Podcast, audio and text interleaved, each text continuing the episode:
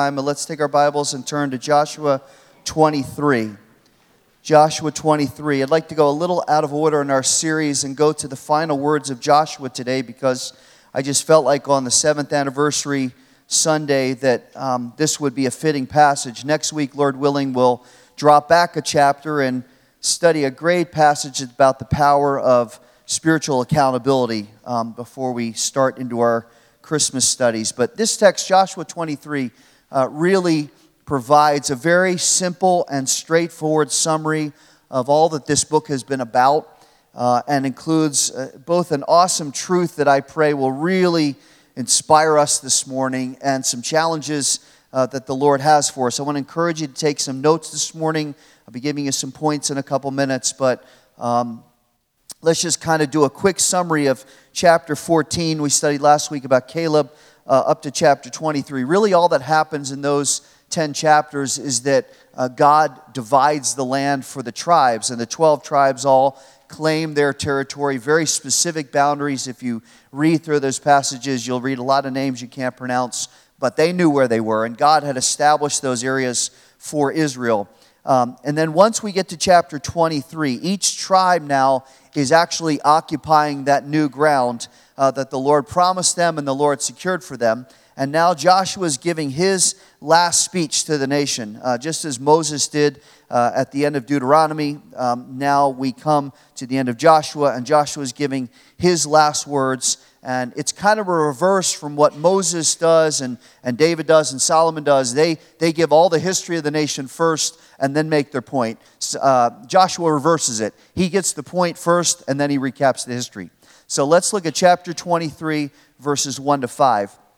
It came about after many days when the Lord had given rest to Israel from all their enemies on every side, and Joshua was old, advanced in years, that he called for all Israel, for the elders and their heads and their judges and officers, and said to them, I'm old, advanced in years, and you have seen all that the Lord your God has done to all these nations because of you. For the Lord your God is he who has been fighting for you. See, I have apportioned to you these nations which remain as an inheritance for your tribes, with all the nations which I have cut off, from the Jordan even to the great sea, toward the setting of the sun. The Lord your God, verse five, he will thrust them out from before you and drive them from before you, and you will possess their land, just as the Lord your God has promised you. Now, look back at verse one for a minute, because there's an important detail that we don't want to miss. That after a long time, and I mean a long time, four hundred years of slavery, forty years of wandering, and a couple extra years attached on, that after all that time, they finally came to a place of trusting the Lord. They finally came to a place of obedience. And as soon as that happened, look at what verse one says. It says, their enemies were defeated, and the Lord gave them rest. When we trust the Lord, when we obey the Lord, when we live for the Lord, God will give us rest. And I love that phrase, because it says he gave them rest from their enemies on every side. You know, sometimes it feels like there's opposition on every side, right? Sometimes we just feel like we're engulfed in spiritual warfare and we're surrounded and we can't get out of it. And we've talked a lot over the last year about spiritual warfare and and about um, the spiritual battles we're in. And it's easy sometimes as we're doing that to get kind of overwhelmed. But I want us to really remember verse one, because we need to know and find strength in the fact that the Lord does provide times of rest and refreshing.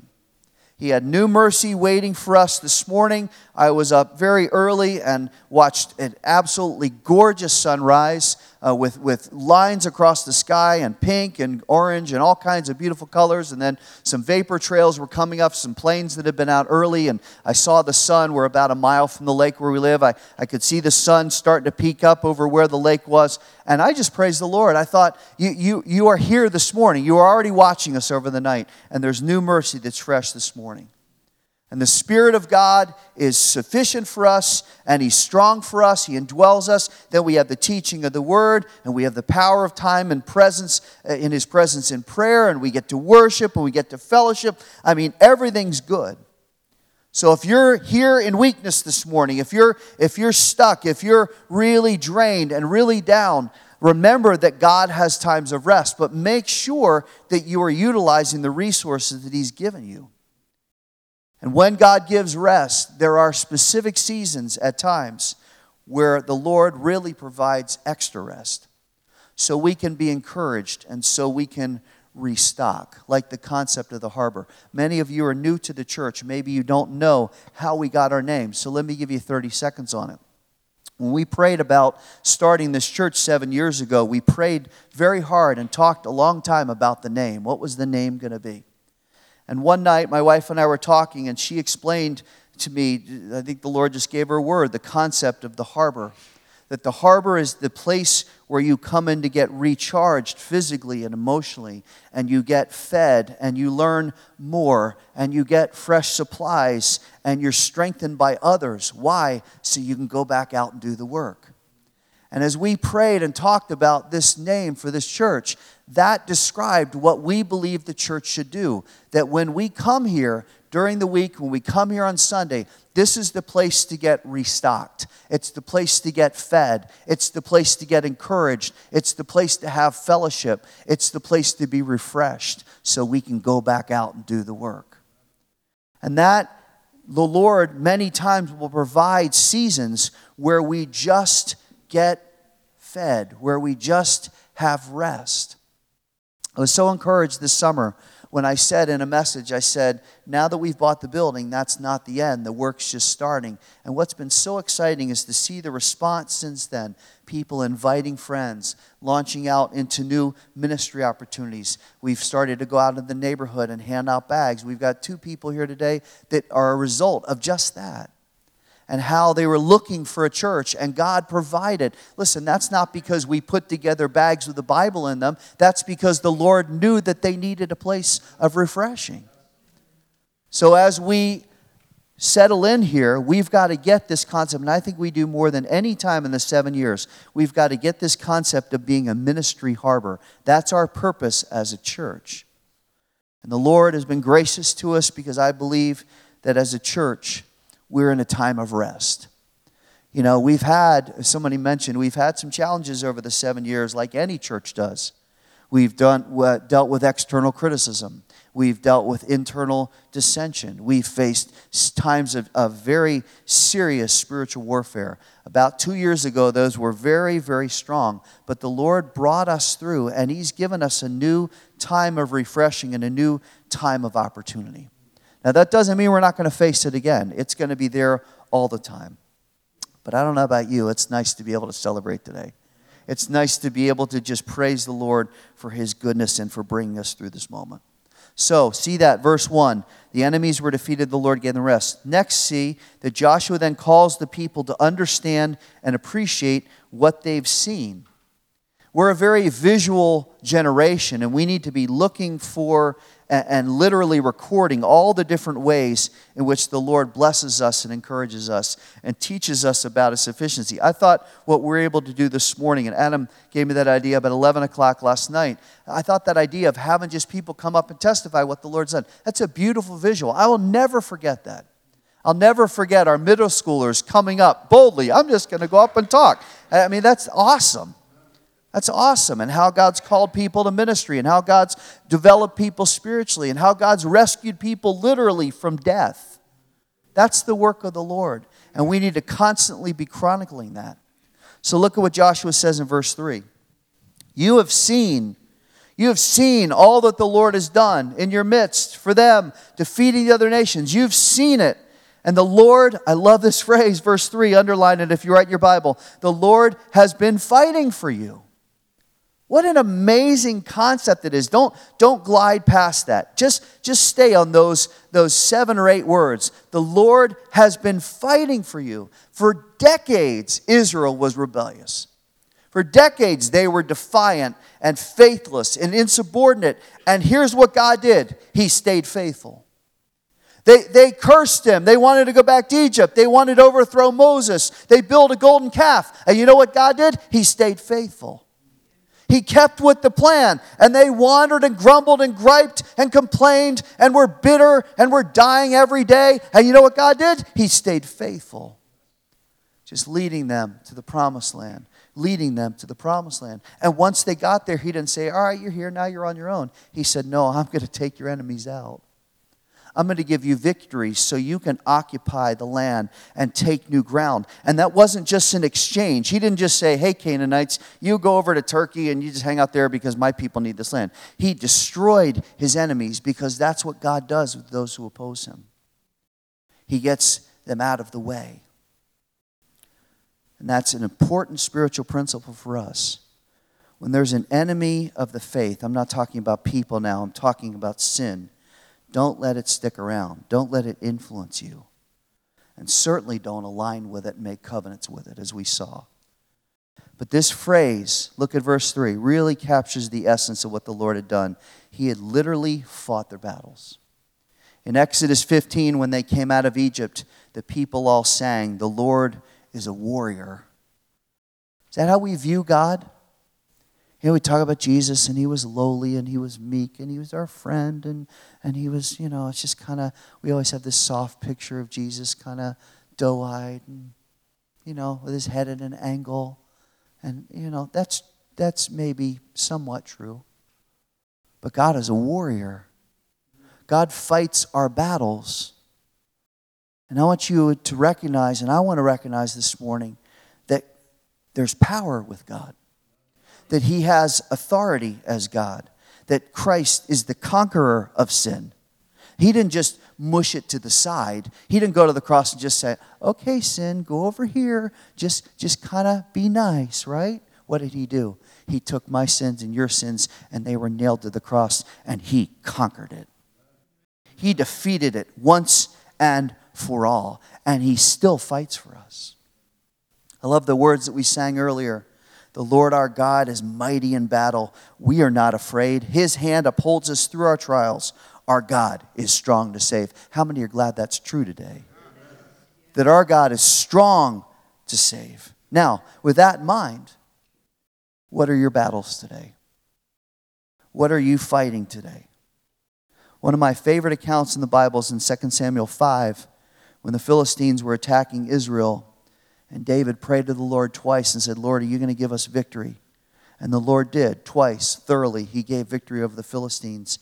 And David named that place Baal Perazim, which means breakthrough. Breakthrough. What do you need the Lord to conquer in your life this morning? What, what breakthrough do you need in your life? And if so, if you're saying, oh man, Paul, there are so many things that I need a breakthrough and there's so many things I need the Lord to conquer, then are you trusting him completely to do it? Because if you're still holding on with one hand, well, Lord, I want you to give me victory and help me to conquer the sin, but I'd still like to participate in it just a little bit. I'd still like to have just part of it, and I and I want to and I want to have a breakthrough. But Lord, I'm going to hold back just a little bit. You do the breaking through, and I'll kind of go through when I'm ready. That's not how it works. We have to trust him completely because he says, "I'm going to fight for you. The battle belongs to me. Nothing is impossible to me." And as the choir just sang, "I'll be a shield around you. I'll be the one who lifts your head." So Joshua twenty-three three, look back at it. It's a powerful truth that we can walk in confidence and assurance and strength today because God keeps his promises. Politicians, they don't keep their promises. Entertainers, clueless. Athletes, stuck on themselves. But God keeps his promises. So how awesome is it that we can approach whatever battle we're going to face tomorrow knowing that God's already got mercy prepared and that he's going ahead of us to give us victory when we trust in him. And then on top of that, look at verse five. He gave them full possession of the land just as he promised. You know, God's thorough, isn't he? He doesn't give partially. Imagine if salvation through Christ wasn't complete. It, it wasn't assured. There was still some question. We know God's sufficient and, and Christ died for our sins and rose again, but, but we still got to keep kind of earning our way and getting some favor and kind of, kind of gathering in some things. Or imagine he said, I'm going to give you a new nature, but I'm going to only make part of it holy. You're going to have to conquer some things on your own. You're, you're going to have to work against the pervasiveness of sin on your own. You know, even with being fully, completely changed and filled by the Spirit, we still struggle with sin. Imagine if God said, I'll only do it part way. Or imagine if we only received a small portion of the Spirit. He kind of influenced us and helped us, but, but we really kind of had to fight our own battles. We had to try to come up with some strength and courage and, and discipline and conviction because God only gave us part of His Spirit. Nothing the Lord does for us is part way.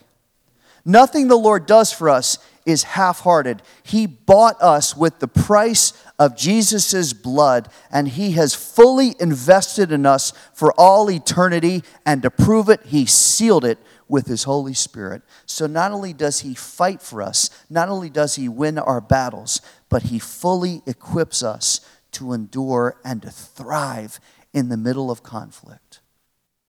Because we're going to still face it head on, right? You're going to still feel it every day. Just because God's won the battle doesn't mean now we're just going to be passive observers and kind of sit back and watch and, oh, that's good, Lord, you take care of it. We got our feet up, we're drinking an iced tea and watching T V. Yeah, Lord, take care of it. I'd like another bonbon, please. The Lord's taking care of my battles. It's not how it works. We're fully engaged in the middle of the battle. We just have confidence that our Savior's the winner. God has equipped us. And He gives us some very specific conditions to follow so that we're in the center of His will and so that we're strong to withstand what we face. And so we don't assume and don't abuse His kindness. Listen now, the Lord is not going to be mocked. He's not going to save us and then watch us just be frivolous with His salvation. He's not going to save us and just watch us sit back and take advantage of Him. He says, you have a responsibility to me to be faithful because I own you. We don't like talking that way, do we? I'm owned by Christ. Paul Rhodes, fifty-three years old, saved in nineteen seventy-four. In nineteen seventy-four, I was bought by Jesus. He owns me. I don't own my life. My life's not mine. See, that's the lie of the enemy. Well, if you reject Jesus, you own your life. No, the devil owns you. Either the devil owns you or Jesus owns you. It's only two choices. You own yourself. So people wander around the world this morning. Well, I'm my own man. I, I'm self-sufficient. I do my own thing. Nope, you're controlled by the devil.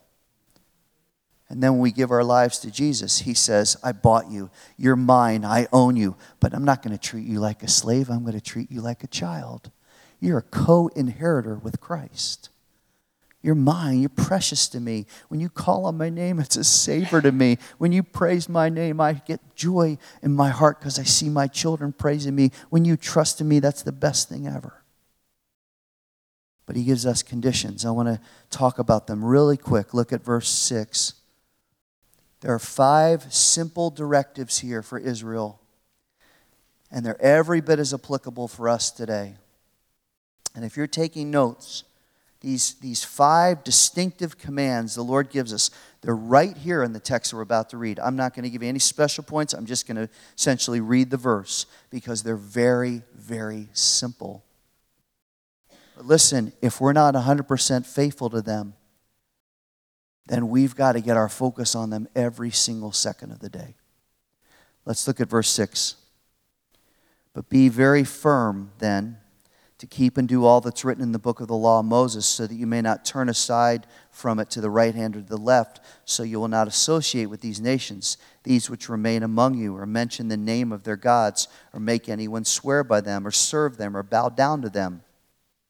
You are to cling to the Lord your God, as you've done to this day. For the Lord has driven out great and strong nations from before you, and as for you, no man has stood before you to this day. One of your men puts to flight a thousand, for the Lord your God is He who fights for you. There it is again, just as He promised you. So take diligent heed to yourselves to love the Lord your God. For if you ever go back and cling to the rest of these nations, these which remain among you, and you intermarry with them, so you associate with them and they with you, know with certainty that the Lord your God will not continue to drive out these nations from before you, but they will be a snare and a trap to you and a whip on your sides and thorns in your eyes until you perish from off this good land which the Lord your God has given you. Five distinctive commands right in the text. Start in verse six. He says, be very firm. Be very firm. The word means courageous and resolute. Be very firm to keep and do. What's the next word? Tell me. All. Tell me again. All Everybody say it one more time. All. Keep and do all that is written in his word. Do not go to the right. Do not go to the left. What does that mean? It means the word is our command and it's not subjective or negotiable. The Bible you and I hold in our hands this morning is the Word of God, and it is not open to our personal bias. It is not subjective. It's not take or pick what I want. It's not, well, I don't need this. That's Old Testament. That doesn't apply to me. Nope. The whole world is the whole counsel of God, and all of it is, is for our instruction and training in righteousness. All Scripture is inspired by God. Not just, well, I like Romans, and Philippians makes me feel good. I don't really understand Hebrews, but I do love First John. And the Psalms, I always run to the Psalms, but I don't really understand First Chronicles. No, all Scripture is profitable. All Scripture is for us. And if we take that mindset as we read it and we commit ourselves in a fresh way to be daily students of the Word, it would change us. As I've been back on the Wheaton campus, I graduated from Wheaton in nineteen eighty-six, and I've been now back on the campus this fall. It's been fun. I feel very old. My mind says I could still be in the dorm. My body says no. But as I've walked around with my son and just enjoyed watching him enjoy the campus, I've said a couple times, maybe out loud, maybe muttering to myself, I don't know, people think I'm crazy when I walk around campus, but it's fine. I'm good because I'm an alumni. And I have a degree on my wall. And they can't take it away from me, no matter how bad my grades were.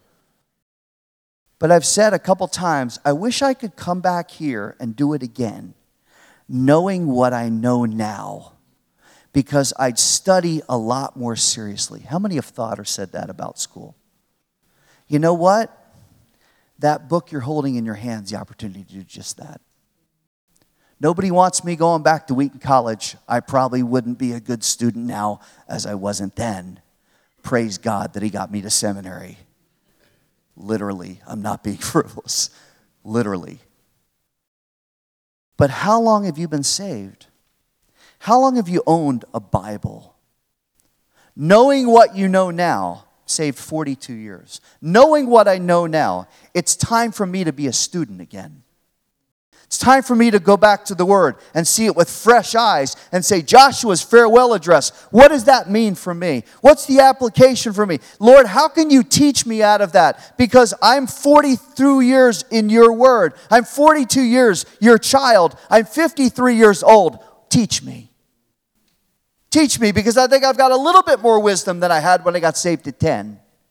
I think I'm a little bit smarter. I've had a little bit more experience. So now I want to be a fresh student of the Word. Second, verse seven, he says, don't associate with or serve other nations or bow down to their gods. Listen carefully. The concept here is not to have no contact with people who don't love the Lord. It is to not be influenced by them in terms of conviction. We absolutely, definitely need to have conversations, carefully build relationships, and share the good news of the gospel with them, because that was Jesus' primary job for us when he went back to heaven and sent the Spirit of God to empower us. But here's the thing. We need to be the influencers, not the influencees. I don't know if that's a word, but it is now. You and I, believer, we need to be influencers, not be influenced. And the problem, I think, with the American church, we've talked about many times, I don't get into it, is we're so influenced by the world because we want to reach the world by being like the world. That doesn't work. We need to be influencing the world and speaking the truth in love. So, what's the scope of your spiritual influence today? Is it a plus or a minus? Do you influence and persuade unsaved people more than they influence and persuade you? What, where are you on the ledger? Is it a plus or a minus? And if it's a minus, verse seven's for you. Number three, verse eight. First, he said, be firm to keep all that's written in the Word. Second, don't associate with other nations or bow to their gods. Third, cling to the Lord. Cling to the Lord. I love that word. It means to cleave to. I don't use the word cleave a lot every day. I rarely text, you need to cleave. Cleave is not really a word that, that is in our repertoire, but it has two meanings. To stick and adhere to. I thought of super glue. To stick and adhere to. And to become very strongly involved and emotionally attached to. So, cling. Cleave to the Lord, stick to him, be emotionally invested and fully attached to him. So what's the Lord's instruction? It's to be inseparable from me. No room, no gap, no separation, physically, emotionally, intellectually, spiritually. You are attached to me, so attached that anybody can't see you without seeing Christ. That, that, that they can't look at Paul Rhodes, and this is not true today, but they can't look at Paul Rhodes and not say, that person's been with Jesus Christ every minute of every day, like in uh, Acts four thirteen. That, they, they've been with Christ. That Harbor Rock Church, oh, they've been with Christ. I walked in that place, and it was the, the, the Lord was there.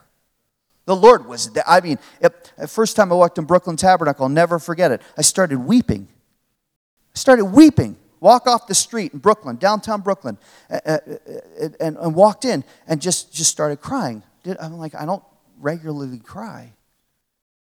But the presence of the Lord was so overwhelming that I couldn't stop. Harbor Rock Tabernacle needs to be that. Your life needs to be that. My life needs to be that. Is it easy? Nope.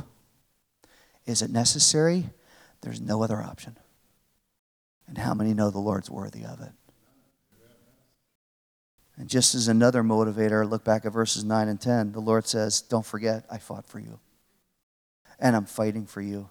And I'm driving out your enemies. So if you're wavering about clinging to me, if you got something or someone that's pulling you away, just look at the cross and just remember that Jesus not only fought for us, he actually took our place. Fourth, verse eleven. Take diligent heed to love the Lord. Take diligent heed to love the Lord. Literal meaning is to take abundant protection. The word actually means a watchman on a tower, to guard your heart. Listen now, so you will continue to love the Lord. We know from marriages and relationships that there are definitely things we can do to reduce feelings of love, right? Married couples, there are things you can do to reduce your spouse going, I love you so much. Like yelling at them or disrespecting them or filling your mind with unholy images or being selfish or being unsacrificial or being careless about what you allow, all the way up to being unfaithful. If you're unfaithful, your spouse is not going to go, I love you so much. The same applies to our relationship with the Lord. So we have to stand guard. We have to be a watchman. We have to walk circumspectly, looking all around us, watching. Where's the enemy right now? Where are his demons? I'm watching. I'm, I'm looking for how I'm going to get attacked. And I've got my full armor on, and I'm ready. And the Lord's going to take care of me. He's going to fight the battle. So I'm going to depend on him because I don't want to get damaged. And I don't want my love for the Lord to get damaged. See, so much of the time in spiritual warfare, we think, well, I just don't want to get hurt. And this verse, verse eleven, says, in spiritual warfare, make sure you don't hurt your love for the Lord. Make sure it's outward, not just inward. And then last thought, verse twelve. Know that if you go back, know that if you go back and cling to the wrong things, they will be a trap. Know that if you go back and cling to the wrong things, they will be a trap. Now, Israel certainly knew that from their history, and they had just witnessed it with Achan. And you and I can draw our own examples from our own lives where we've retreated spiritually times when you've been drawn back into sin and drawn back into temptation, and it pulled you away from the Lord, and it was a snare to your maturity, maybe very seriously. Maybe you're in one of those today. The problem is, the longer you stay in the trap, the more the spiritual wound gets infected. So if you're stuck in sin, well, Paul, I just, I, I can't break free. Okay, well, have you tried? Well, kind of, and I, I don't really want to because it's so much a part of my life and I kind of enjoy it, but I know it's wrong. And listen, the longer you have your foot caught in that trap, the more infected your heart's going to be until finally you're going to be disabled. Finally, you're not going to be able to break free and you're not going to be able to live in freedom and to walk away.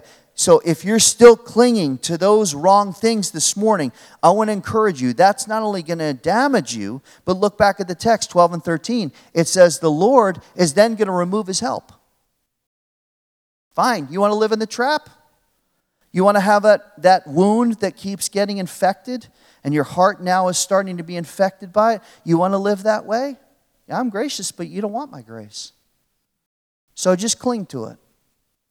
Just hang on to it and look at it every day. Because I'm going to pull back my fighting. I'm not going to be mocked by you. Once you want to be released, I'll set you free. I'll heal that wound, and you can cling to me. And when you cling to me, you'll live in abundance. When you cling to me, you'll live in contentment. So we're done. There are some very significant decisions we have to make. We study them all the time. We talk about them all the time. But maybe our attitude, listen now, maybe our attitude toward actual action is a little passive or unresponsive. We we we kind of agree in theory, but when it comes to implementing them every day, we're not all in. Joshua had watched Israel repeat that pattern for fifty years. So he sums it up. Sorry, I told you to close your Bibles. Open your Bible. Joshua twenty-four. Got to read two more verses. Joshua sums up everything in two verses. Joshua twenty-four fourteen. Now therefore, fear the Lord and serve him in sincerity and truth, and put away the gods which your fathers served beyond the river and in Egypt, and serve the Lord. If it's disagreeable in your sight to serve the Lord, choose for yourself today whom you will serve, whether the gods which your fathers served beyond the river or the gods of the Amorites in whose land you're living. But as for me and my house, tell me the last words, we will serve the Lord. Joshua says you have two options. Clear, clear-cut principles, clear-cut choices here. The best option, serve the Lord, fear the Lord, trust him, and serve him in sincerity and truth. He's proven himself. He's shown he alone is worthy of trust. He's eliminated any doubt that he's God. He's defeated your enemies. He's given you the land that he promised. You're living in victory right now where you sit. This is no longer a point of debate. You know the truth. So, are you going to fear him and live for him? Or the other option, if you find that disagreeable, uh, uh, Joshua, I believe here, is a little sarcastic. Oh, if you find that's not good enough for you, then go and serve the other gods that God defeated. Go and serve the gods of the Amorites whose land you're living in because God defeated them. Go back to Egypt and serve the gods that were holding you captive until God sent ten plagues and Moses went to Pharaoh and Pharaoh said, get out. And then you got to the Red Sea and you were like, oh, what are we going to do? And God said, here, I'm going to open up the water and you walk through on dry ground and watch the, the Egyptians drown. You want to serve their gods or do you want to serve me? The options are clear. Sin brags about its payoffs, but it never delivers because it's a losing position. So Joshua says, choose. Choose. Which one? You're going to serve the Lord? Me and my house, we're going to serve the Lord. Is that your declaration today? Uh, me and my house, we're going to serve the Lord. This church, Harbor at Tabernacle, we're going to serve the Lord. That's not a question. It's not a doubt. We're not going to change. If you want us to change, find another church. We're not going to change. This church is going to serve the Lord. Because based on all we've seen God do through Christ and based on the seven years of his sufficiency, we have to know, don't we, church, that the Lord's been fighting for us. We have to know that he's been at work. So are we going to take diligent heed to love him and serve him, or are we going to go back and cling to the wrong gods? That's a choice. Today's the day to make it. Let's close our eyes.